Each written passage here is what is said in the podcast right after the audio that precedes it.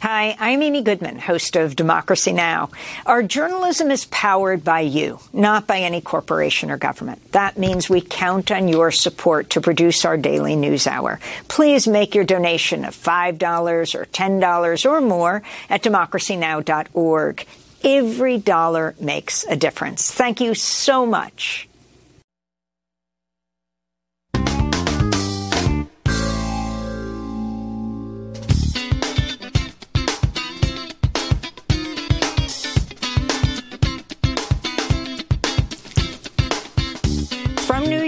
This is Democracy Now! Dina Boluarte is not our president. Let the people elect her, then I will recognize her as president. But the people didn't elect her. The people elected Pedro Castillo, and he is our president. We will work with him. Protesters in Peru took to the streets after the Peruvian president, Pedro Castillo, was ousted and arrested shortly after attempting to dissolve Congress ahead of a vote to impeach him. Castillo's vice president has now been sworn in as president. We'll get the latest. Plus, we go to Moscow to speak with a prominent Russian Marxist dissident as Vladimir Putin admits the war in Ukraine will be a long process. We'll also look at a historic Supreme Court case that could upend democracy in the United States. If the Supreme Court sides with the state legislature in this case, then it can change how our elections are conducted, in part because state legislatures will be free to, for example, gerrymander congressional districts, um, reduce the time for certain uh, accommodations they make for voters, including um, early voting or um, the receipt of, of late ballots or, or so on. All that and more coming up.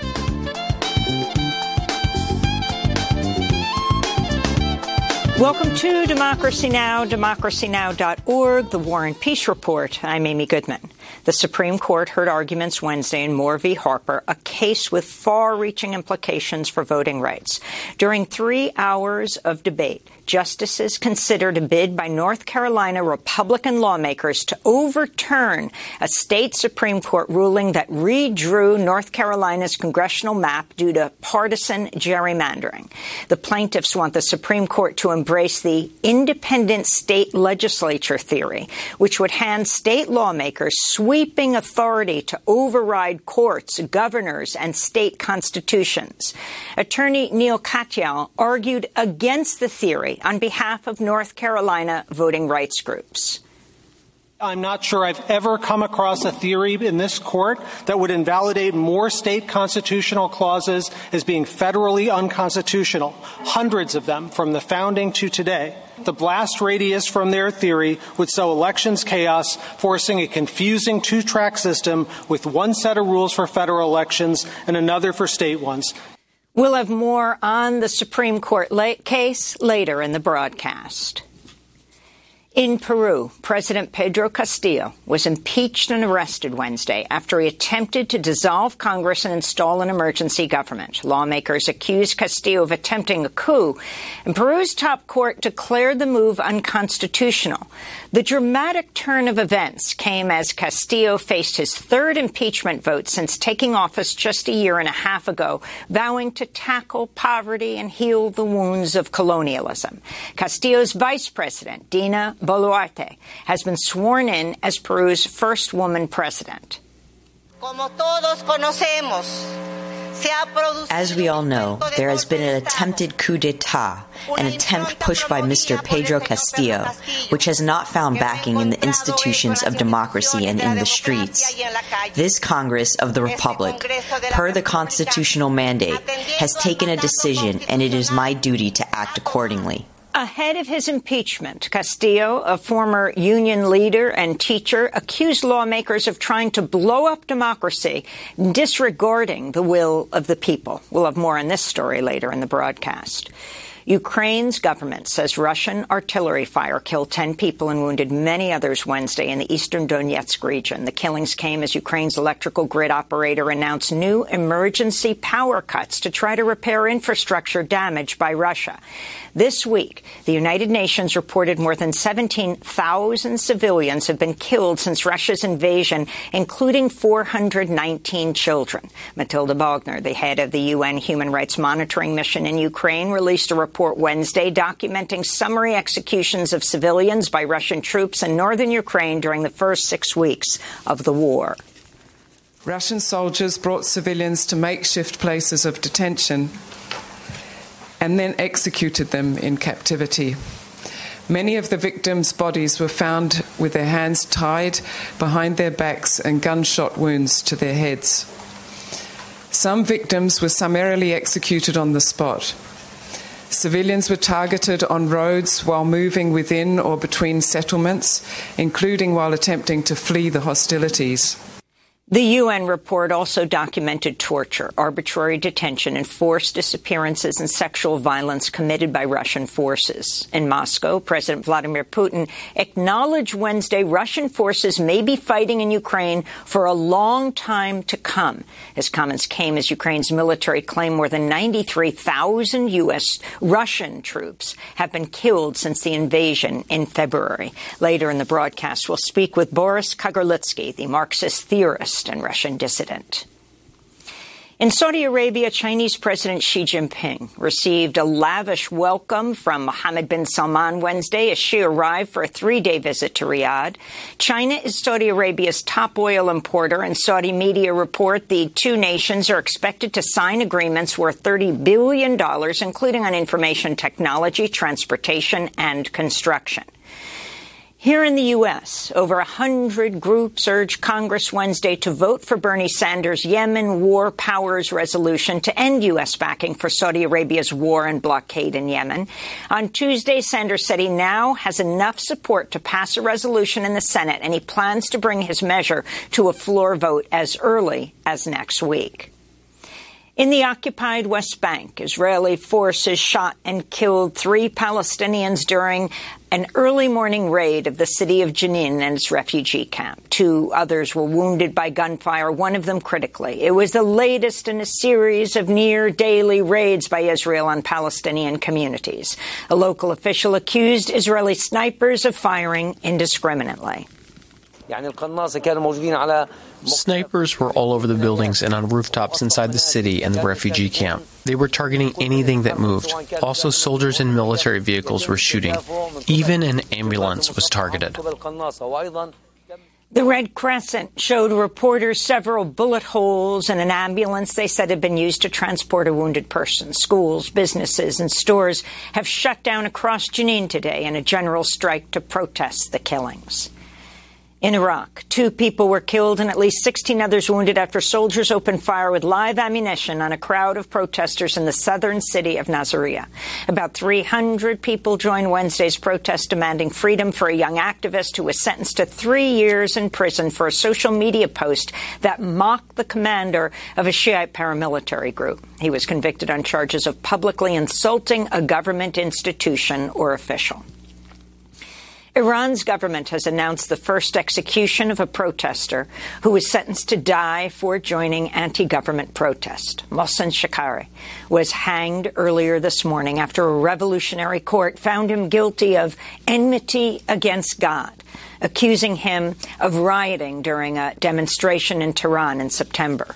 The protests erupted after the death of 22-year-old Mahsa Amini in police custody after she was arrested for allegedly wearing her hijab improperly.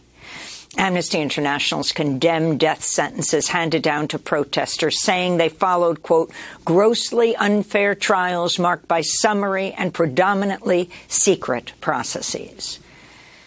A Guatemalan court has sentenced former President Otto Perez Molina and his vice president Roxana Baldetti each to 16 years in prison after they were found guilty on fraud and conspiracy charges. The pair stepped down in 2015, accused of benefiting from a customs graft scheme known as La Linea, which stole some $3.5 million in state money. The ex-leaders have vowed to appeal. In labor news in the United States, over 1,100 New York Times writers and other employees are on a 24 hour walkout to demand the newspaper bargain in good faith after their last contract expired in March 2021 amidst disputes over pay. It's the largest labor action the New York Times has seen since the 1970s. Unionized workers are asking New York Times readers to respect the digital picket line and instead use local news sources for information. And Pentagon Papers whistleblower Daniel Ellsberg has revealed he was in possession of confidential documents containing evidence of U.S. war crimes leaked by former military analyst Chelsea Manning and given to him as backup by WikiLeaks. I had possession of all the Chelsea Manning information before it came out in the press. Did you? Julian, I've never said that publicly. Julian Assange had conveyed to me as a backup mm. in case his was, you know, they caught him and they mm. got everything. Mm. Uh, he could rely on me to find some way to get it out hmm. if I felt.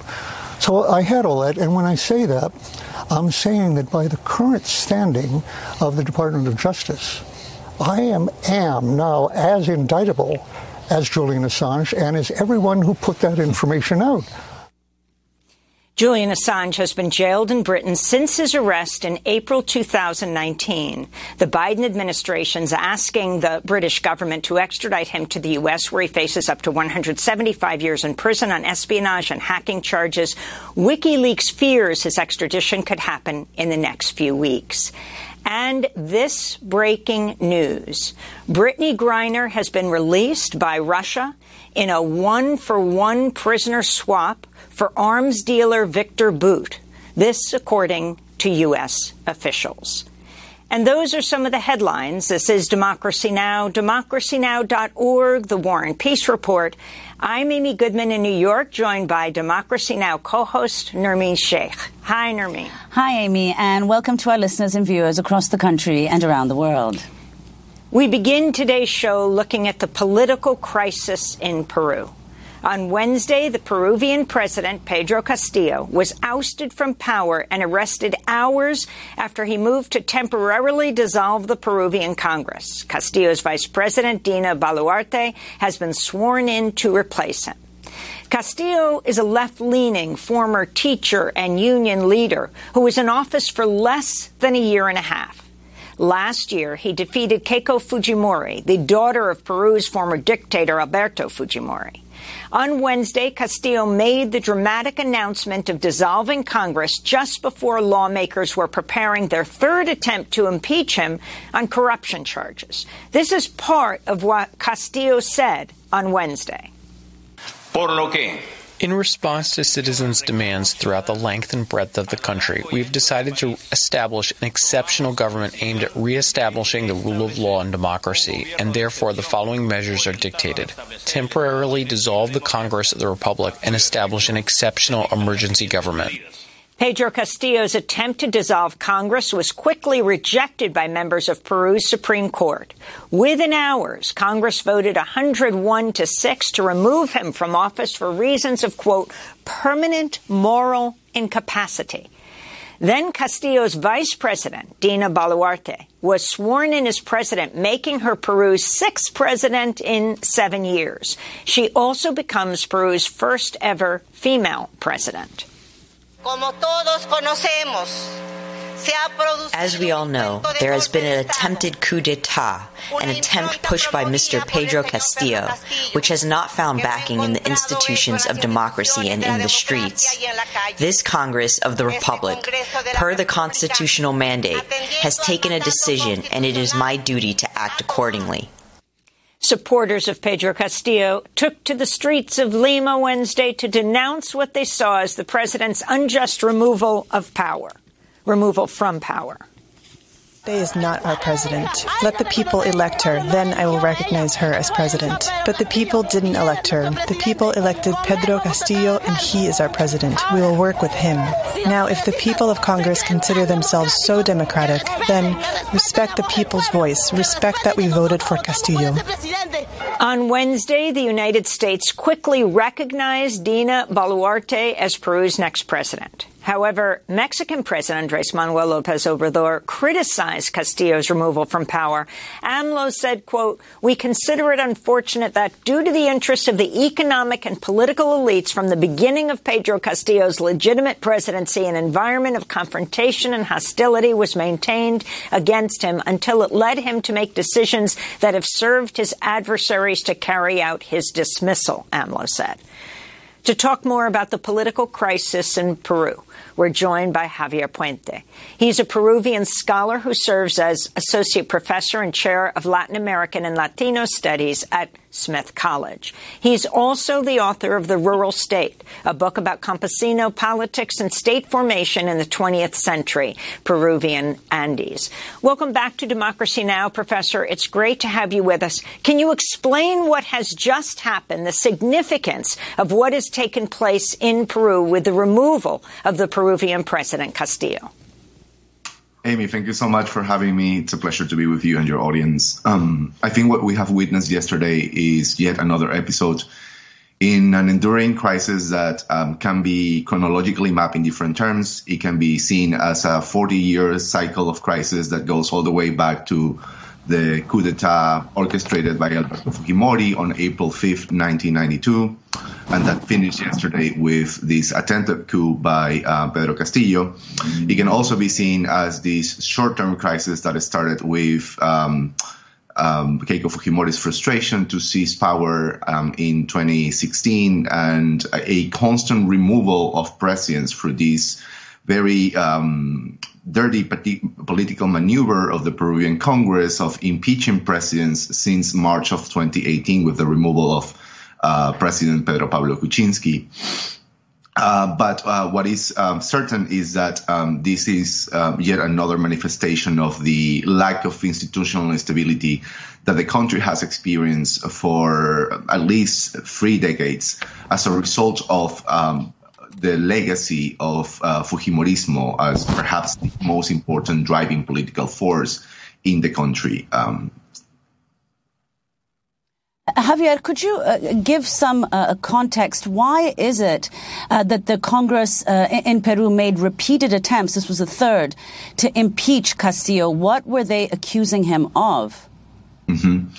Um, there is a very, there has been a very clear um, agenda of the Peruvian Congress since Castillo won the presidency in 2021 to remove him from power, partly as a result of this frustration uh, coming stemming from from Keiko Fujimori in yet another attempt uh, to win the presidency and, and become the elected um, president of Peru.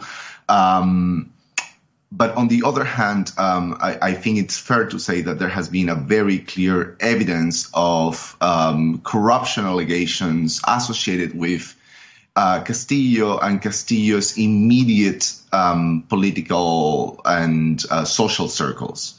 Um, I think the views around Castillo, uh, the, the, attempts, the congressional attempts to remove Castillo from power that seem to be so contradictory and so clashing. You know, on the one hand, it's either, you know, the Congress um, racist agenda to have a, a, a, campesino, a representative of campesino politics in the Palace of Government removed from it. Uh, it's not so much in contradiction with the idea that yes, there was corruption. Yes, the allegations of mismanagement of public funds and um, nepotism were present, were there. Um, so um, there is a possibility of seeing allegations of corruption, and yet that deliberate congressional agenda to destabilize Castillo's administration as actually coexisting um, and, and, and being part of the same narrative. And Javier, what is your sense of how Castillo is perceived now uh, uh, among uh, Peruvians? There have been reports that during his uh, uh, uh, term in office, before he was ousted yesterday, there were protests against him. But now, of course, there have also been supporters who've been opposing his ouster. So, could you give us a sense of how people perceive his his presidency? Um, I think up to this point, these colliding visions that I explained a minute ago. So you know, it's they are trying to remove him because you know these these political forces are being racist, or um, the, the fact that yes, he is a, a corrupt leader had been polarizing civil society to a large degree. But I think it has been symptomatic of the view, not necessarily around Castillo, but around Castillo's attempted coup to see multiple organizations of civil society, including universities, including research institutions, including um, associations, organization, uh, organizations that up to this point have remained fairly independent and to some degree questioning the real motives of the Congress to remove Castillo, uh, standing against Castillo's measure to dissolve the Congress and to centralize power in the fashion and in the way that he tried to yesterday. Um, I think there is a form of consensus that is probably going to get some nuance over the next few hours, if not few days, about Castillo's illegitimacy to try to do what he tried to do, uh, and yet a lot of expectation around where are we headed next? What's going to happen with the presidency of Dina Boluarte? Um, upon being sworn in as president, she has asked for some sort of political truce to establish a cabinet and a government of, as, as she called it, all bloods, all political forces, all political alignments. Um, to what degree that's going to happen, I, I, I am skeptical that the Congress will give her a truce. I think we're going to see more and more evidence that yes, there was a, an agenda that is that exceeds the removal of Castillo, and it is about empowering once again, not necessarily Keiko Fujimori, but a certain vision of crook politics that Fujimorismo has represented very well up to this point. That is this sort of like business oriented, uh, neoliberal, uh, capitalist view in which the state is nothing but this sort of reward or vehicle for the conduction of uh, all kinds of uh, crook politics and businesses. Um, Telesur is quoting uh, Evo Morales, the former president of Bolivia, uh, Bolivia, talking about his deep concern over what's happening in Peru, saying, We see once again that the Peruvian oligarchy and the U.S. empire do not accept that union and indigenous leaders reach the government to work for the people. And AMLO, the president of Mexico, said something similar and said that they forced him into a position where he then made mistakes. Do you share this assessment? And you mentioned Fujimori. Um, uh, talk about her significance and how she is tied into this oligarchy like her father was. Uh, absolutely, Amy. Um, so one of the narratives that I have resisted since the election of uh, Pedro Castillo is related to the idea of seeing his indigenous and campesino and even unionizing origins as necessarily left leaning. Right? I think there is a, there has been a fair share of essentialization around the figure of Castillo, assuming that just because he comes from indigenous origins, he comes from campesino politics, he comes from some sort of grassroots um, um, political origins, he necessarily has to be a, a left-leaning political figure. Um, one of the points that I mentioned to question that essentializing narrative was, for instance, his evangelical orientation, which made him really socially conservative. He ran on a very socially conservative uh, platform. And on the other hand, the fact that he was a rondero, he was a, a, campesino militia member, which sure, you know, campesino militias play a huge role in the civil war in Peru between 1980 and 2000, but they continue to be a form of paramilitarism that I believe should come under scrutiny uh, with a, a, less sort of like um, politically essentializing uh, lens. Um, so you know, I, I, think Morales and Lopez Obrador's support of um, Castillo's uh, administration and his their um, condemnation of um, his removal plugs into this essentialized view around uh, Castillo as being indigenous, therefore being leftist. Um, on the other hand, um, it is unquestionable that uh, Fujimorismo has been, since the 1990s, the primary political force in Peru, and therefore the primary responsible for establishing everything that we associate with uh, neoliberal politics, with uh, the establishments of state administration as just securing market oriented policies and politics and the market fundamentalisms that have ruled in Latin America over the last uh, three to four decades. And in that sense, Keiko Fujimori, um, as the daughter of Alberto Fujimori and the new um, leader of Fujimorismo, has tried to encapsulate the idea that um, the original neoliberal reformations conducted by his father were responsible for reinvigorating and bringing up Peru from a situation of almost complete collapse and meltdown, and therefore could continue to be responsible for bringing Peru after its bicentennial to the next stage of development.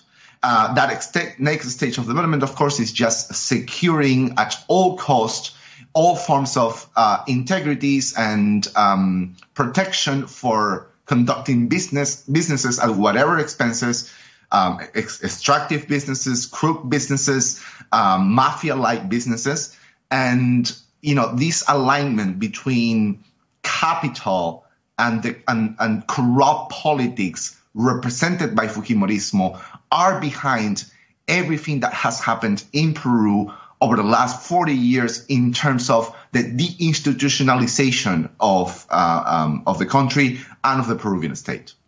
We want to thank you so much for being with us. We'll continue to follow these fast moving developments in Peru. Javier Puente, Peruvian scholar, associate professor and chair of Latin American and Latino studies at Smith College in Massachusetts. Next up, we go to Moscow to speak with a prominent Russian dissident as Vladimir Putin admits the war in Ukraine will be a quote long process. And this breaking news, the NBA, the WNBA star Brittney Griner has been freed. Stay with us.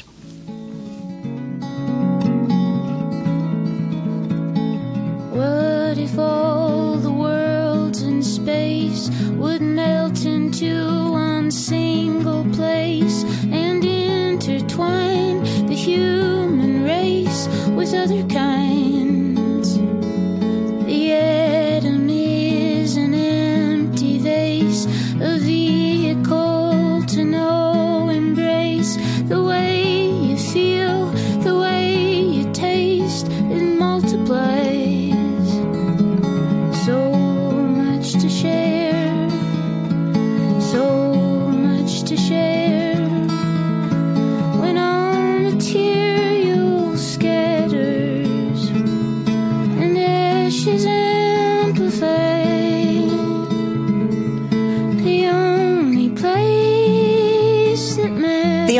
Place by Big Thief. This is Democracy Now!, democracynow.org, the War and Peace Report. I'm Amy Goodman with Nermeen Sheikh. We go now to Moscow to look at the war in Ukraine and U.S.-Russian relations. This breaking news, the WNBA superstar Brittney Griner has been released by Russia in a one-for-one prisoner swap with arms dealer Victor Bout. Griner had been recently sentenced to nine years in prison for bringing a small amount of cannabis oil into Russia. Meanwhile, Wednesday, Russian President Vladimir Putin has acknowledged the war in Ukraine has taken longer than expected and predicted the conflict could go on and be a long process. Putin also warned the risk of nuclear war is increasing, but he vowed not to use nuclear weapons first.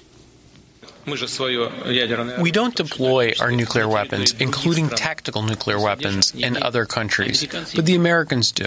In Turkey and a number of other countries in Europe. We haven't gone mad. We understand what nuclear weapons are. We have these means, and they are more advanced and modern than in any other nuclear country. This is obvious today. It's a fact. But we are not going to swing it like a razor running around the world. But of course, we proceed from the fact that we have got it. Putin's comments came as Ukraine's government says Russian artillery fire killed 10 people, wounded many others Wednesday in the eastern Donetsk region. Meanwhile, Ukraine's national electrical grid operator announced new emergency cuts to try to repair energy infrastructure damaged by Russia. This week, the United Nations reported more than 17,000 civilians have been killed since Russia's invasion, including 419 children. We go now to Moscow, Russia, where we're joined by Boris Kagarlitsky, Marxist theorist and Russian dissident, professor at the Moscow School of Social and Economic Sciences, and a contributor to the Russian Dissent Project. His recent translated piece into English appears in Links International Journal of Socialist Renewal, headlined Putin's Russia, War Fatigue Sweeps the Ranks. Boris Kagarlitsky, welcome to Democracy Now! If you could start by responding to this breaking news Brittney Griner released in a one to one prisoner swap with the arms merchant Victor Bout, the significance of this. Well, first of all, hello. I'm very happy to be here on your show. And, uh, well, then I think uh, inside Russia, uh, the Bout case is not very prominent. Of course, uh, well, Bout was, uh, as we know, involved in uh, arms trade, and by the way, he traded arms for uh, some guerrilla groups in Latin American America, among other things. Uh, it is very clear that Bout was somehow connected to Russian uh, intelligence services, and that's why he was badly needed to come back to Russia uh, from the point of view of the government. though I don't think it is a major news for Russian public, because people are much more worried and much more interested in following what happened recently when supposedly Ukrainian uh, drones uh, managed to reach uh, some airfields inside Russia, very deep inside Russia, like in Saratov region. So they attacked an airfield, a military air base, where they managed supposedly to damage a few uh, strategic bombers, which shows that the outreach of for Ukrainian forces in terms of um, bringing the war back into Russia is uh, getting much, much more serious. Uh, so uh, that is really the news which is discussed, and that is really very important because it really brings the war uh, back, so to speak, back uh, to the doorsteps of, of Russian households. And so, Boris, could you explain uh, what the perceptions uh, of the war have been uh, over these last many months and how that might be changing precisely because of this incident that you mentioned, uh, the attacks on the two Russian airfields by Ukrainian do- drones? Actually, there were three uh, airfields because it was one in Ryazan, one in uh, near, near, Saratov, and also one in Kursk. But anyhow, uh, well, you see, Russian society used to be, and to some extent even now, uh, remains uh, very apolitical and very apathetic. So in that sense, maybe it would be difficult to understand abroad, but most Russians uh, didn't acknowledge till very recently that there was a war. Uh, whatever you call it, special operation or whatever.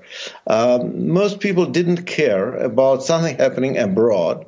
And as long as there was a professional army fighting somewhere abroad, nobody cared.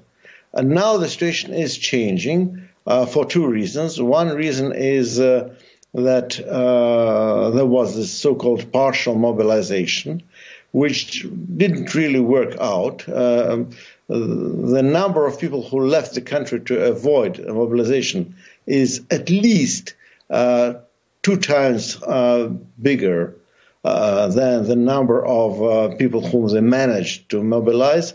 And don't forget that it seems that there are quite a lot of people who managed to uh, hide uh, hide themselves away from the mobilization. So they seem to fail to reach the uh, numbers which they originally planned, uh, and it seems that there there was a major major political failure and major political disaster accompanying this uh, attempt uh, because people who till very recently didn't care about the war now started to care. And of course, it doesn't mean that people are opposing the war, so to speak, en masse. Uh, people are worried. That's a more adequate term. So people are not supporting the war, but they're not um, opposing the war either. It's a very kind of confused uh, situation, a very confused feeling. And still, uh, it looks like the popularity of the war among those groups which did support the war is uh, decreasing very, very rapidly. Because uh, n- before I have spoken about uh, the majority of Russians who are apolitically, who are not interested in, in politics and foreign politics and even military events. Uh, but uh, there is also a minority which um, which is very political, which is interested in politics and so on. And this minority, of course, was badly divided uh, because there was a segment that supported the war, supported the government, and the segment which opposed the war. So within this segment section of the population, the situation is changing very dramatically because the numbers of uh, those who support the war are, are, falling down very fast, and the numbers of those who are uh, either uh, opposing it or are critical of it are increasing also very, very fast. Boris, could you explain why that's the case? Why are more people among the, uh, including among the elites, why have they come to uh, be more critical of the war or oppose the war? And you also said earlier that uh, almost twice as many, or more than twice as many, uh, uh, people fled uh, Russia as were mobilized. And this doesn't take into account, as you said, the people who simply disappeared and, and did not participate in the mobilization. Where did the Russians flee to? Uh, and is there any sense of their returning? Well, uh, let's start with those who are leaving the country. Uh, young people, both, of course, mostly male guys, but also their, their families and their, their wives and girlfriends uh, and their children are leaving, uh, mostly to Kazakhstan, uh, also Kyrgyzia, uh, Uh, uh, or Kyrgyzstan, as the country is called now. Uh, they're also leaving for uh, Georgia, for Armenia. some managed to go as far away as to Western Europe or even to Latin America. Um, I know some people who left for, for Argentina. so they go where they can. You know, if you can leave for Kazakhstan, you go to Kazakhstan. If you can only leave for to for leave for say some other for Georgia, you go to Georgia. Uh, the point is that uh, Kazakhstan, for example, is now. Uh, seems at the level of the government, but also at the social level, extremely happy with all these Russians coming because these are usually young, educated people who bring in their skills, who sometimes also keep working on a distance and getting the money paid uh, by some Russian companies. So they bring in money.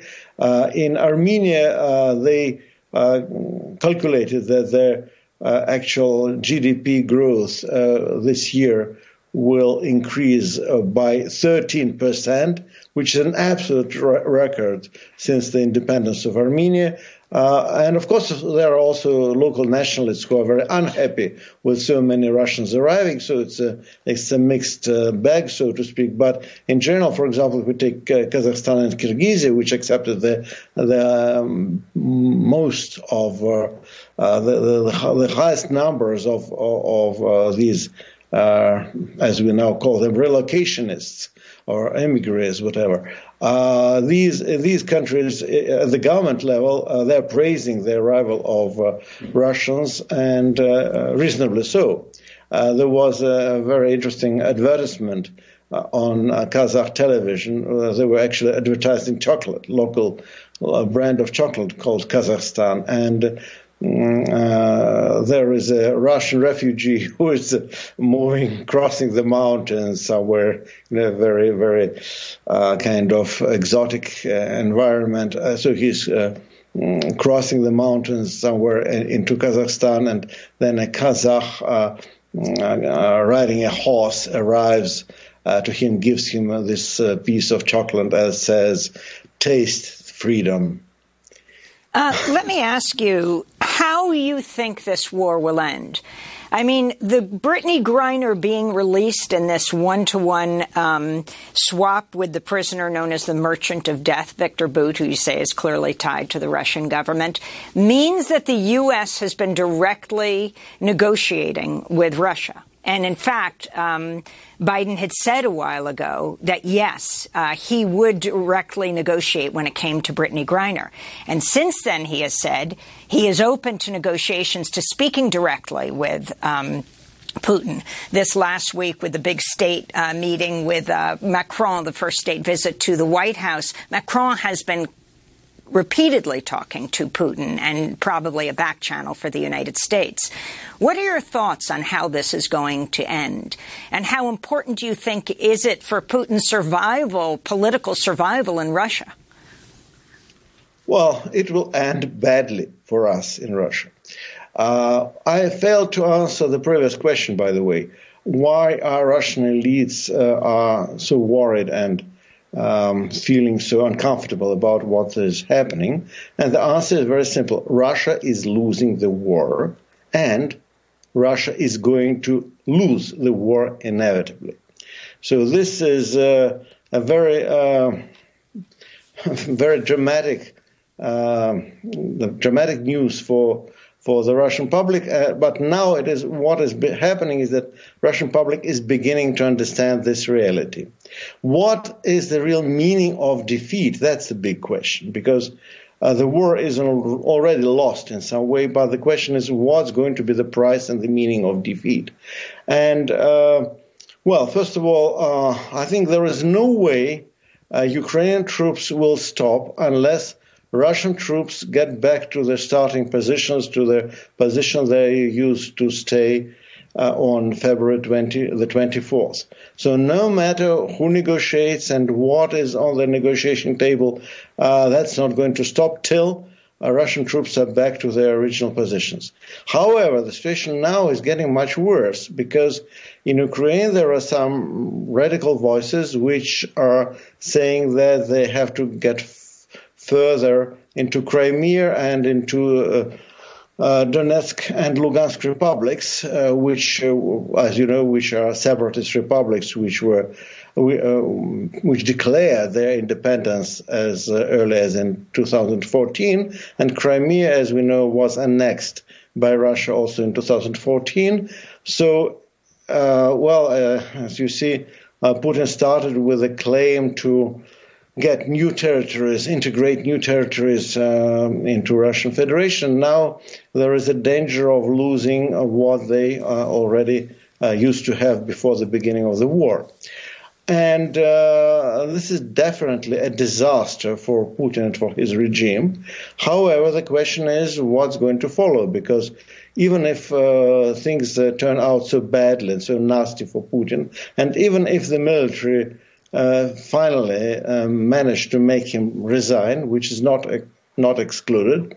Uh, then the question is, what kind of country are we going to inherit after Putin is gone? And what kind of country do you imagine that might be? It's a very divided country at this point. It's a very divided country facing a tremendous uh, political but also social crisis with a society which is not used uh, for, to organize itself, uh, not used to uh, to do politics, so to speak. And we have to learn uh, as a collective, as a society, uh, to organize ourselves to defend our interests. In that sense, you see, we can speak about um, whatever happens, say, in Latin America, for example, but we have to understand that the level of mobilization of Latin American societies is much higher than that of, uh, uh, say, Russian society today. And, uh, well, uh, this society is uh, uh, failing, lacking the experience, lacking the experience of, of self organization, and that's why it will be very difficult. And uh, Boris, if you could just say, going back to the uh, question of uh, how Russia is faring uh, militarily in the conflict, you've written as well about the role of the Wagner Group, not just in, in Ukraine, but, but beyond Ukraine. Could you talk about the role that they've been playing in this war, and in particular, the extent to which their aims differ uh, from the aims of the Russian military?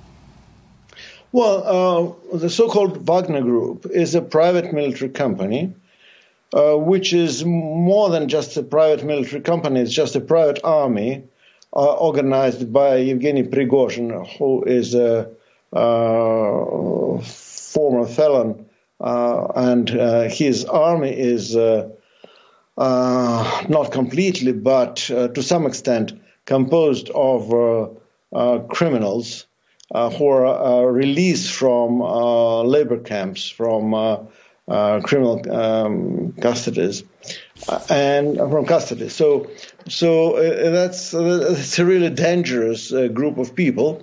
Uh, there are already cases where they're uh, known to be involved in um, crimes not only against civilians in Ukraine, but also against civilians in Russia proper. And of course uh, Prigozhin and his friend uh, Ramzan Kadyrov, who is now the head of uh, Chechen Republic, Republic uh, they are, well, they're trying to, well, to get uh, some, I don't know, some portion of uh, real political power and influence. Um, privatizing to some extent certain public and state functions. Uh, this is very dangerous, though I am not that pessimistic because I think that the military already understood the, the where the danger is, and there is a growing conflict between uh, Wagner Group and the military. There are quite a few known cases when they started shooting uh, at each other, and uh, I think that the the power of the military is. Uh, uh, much more than the power of much much much more serious than the power of, uh, of this uh, private army. Uh, so, in that sense, I think if Putin is forced to leave, which which is not guaranteed, of course, but it's not excluded either, then we can also uh, and uh, also um, witness some sort of short civil war between military and the, and the, Wagner group. But it's not going to last for very long because the, the military are much stronger. Boris Kagarlitsky, do you fear for your own safety as we speak to you in Moscow? Not more than anybody else in, in Russia these days. You know, the government declared me a foreign agent, though they failed to explain uh, a foreign agent or for which country am I. Uh, uh, anyhow, well, no, I, I, I don't think uh, you have to be so much afraid. I, have been uh, jailed in, in Russia at least uh, for two times. I was uh, uh, Uh, uh, was here for many years uh, through all sorts of different changing regimes, and uh, well, well, it's an interesting time coming. And Boris, finally, we just have a minute, but could you explain the impact? What's happening? How are ordinary Russians uh, suffering from this war in terms both of, of sanctions, uh, economic conditions, uh, employment, inflation? If you could talk about how the war is impacting ordinary Russians. Well, actually, economic situation is deteriorating, but there are economic situation in Russia was deteriorating for nine years. It has been deteriorating uh, for so long. And uh, so, in that sense, uh, this is kind of business as usual. So things are getting worse, and it used to be bad, and it's going to be worse anyhow. That's how people appreciate it. Well, Boris Kagarlitsky, we thank you so much for being with us. Marxist theorist, Russian dissident, professor at the Moscow School of Social and Economic Sciences, contributor to the Russian Dissent Project. We're going to link to your translated piece into English that appears in Links International Journal of Socialist Renewal, headline Putin's Russia War Fatigue Sweeps the Ranks. He's speaking to us from Moscow, Russia. Next up, we look at the historic Supreme Court case that could upend democracy. Back in 30 seconds.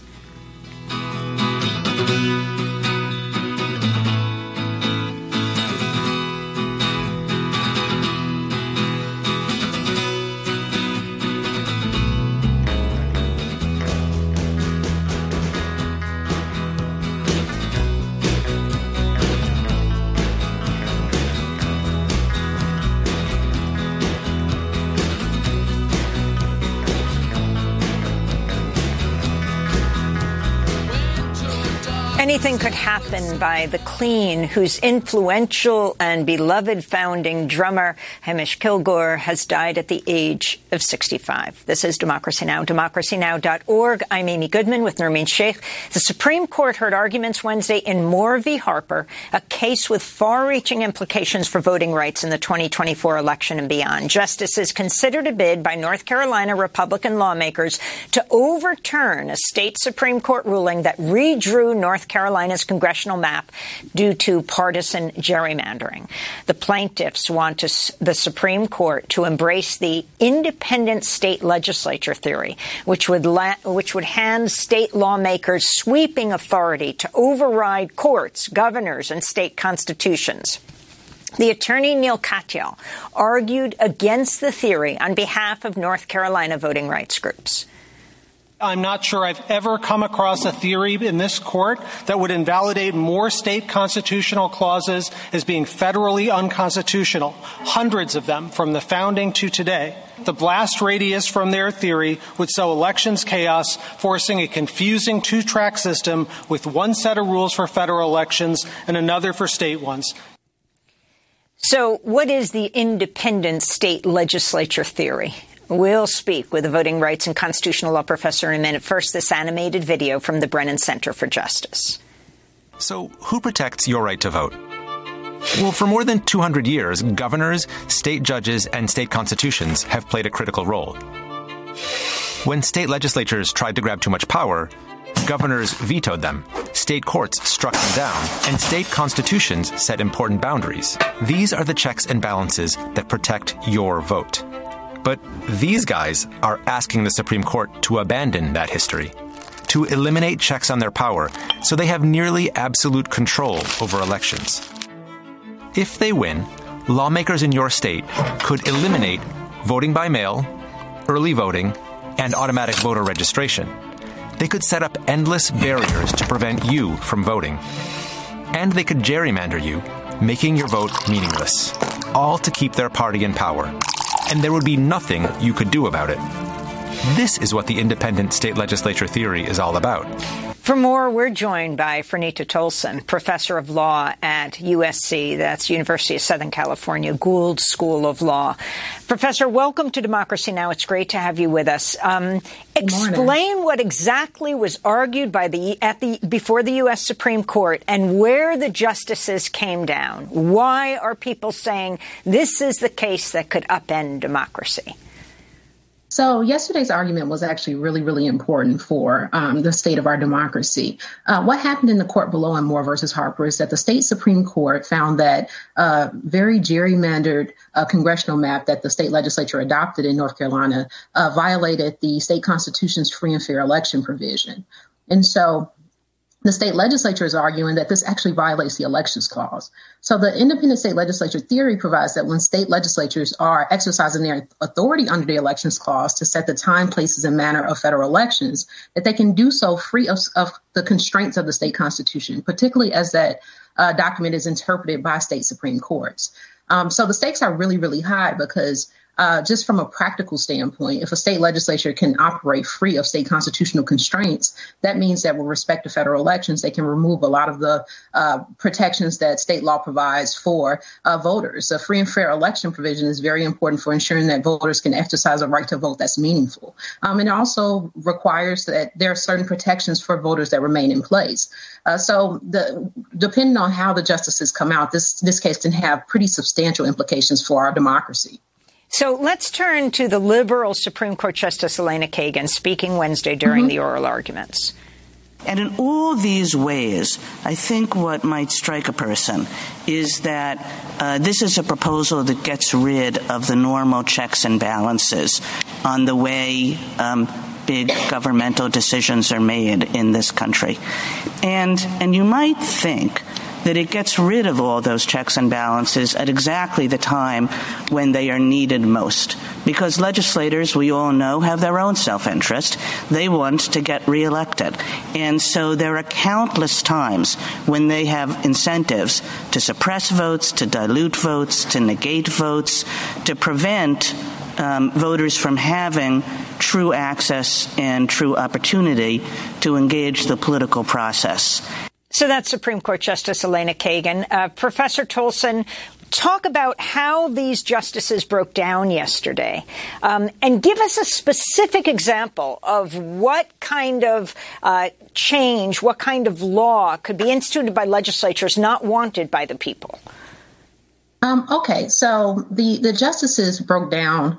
Um, it, it, actually wasn't along a predictable line. So you have fairly conservative justices such as Justice Thomas and Justice Gorsuch, who seem to kind of sign on to, and also Justice Alito for that matter, who seem to sign on to this idea that some version of this doctrine exists, and possibly the maximalist version, this idea that state courts should have no role in uh, uh overseeing the state legislature's um, control of federal elections. Uh, so it's possible that those three justices could come down and find that you know that that version of the independent state legislature theory um, should exist. Uh, then you had the more liberal justices who think that the state court should have a role. This is part of normal lawmaking. It's not clear why uh, state courts should not be a part of this process, particularly since all of the parties seem to accept that the governor can veto a plan, right? The governor is not part of the legislative body and instead is exercising lawmaking power in this context. And why are we excluding state courts from their ability to provide the normal oversight, which is a check on the state legislature as well? Uh, so you had the um, more liberal justices who seem to sign on the, to the idea that the state courts uh, should should keep a role um, and, and that this doctrine, or I'm sorry, this theory should have no place. Uh, but there may be a compromise position here. So the, the question for me coming out of this oral argument is where are Justices Kavanaugh, uh, Coney Barrett, and also the Chief Justice? They they didn't seem to really buy into this idea that state courts should have no role, although they did articulate some concerns with the positions articulated by the uh, the more liberal justices. So for example, um, Justice Kavanaugh seemed to suggest that uh, the Chief Justice, Chief Justice Rehnquist's concurrence in Bush versus Gore, which uh, resolved the 2000 presidential election, uh, could potentially be a, a compromise position here. So, in that opinion, Chief Justice uh, Rehnquist basically said that uh, the the state court should have a role uh, but if the state court departs substantially from state law, uh, then that raises some concerns, right? That, that, that the federal court can come in and stop the state court from doing that.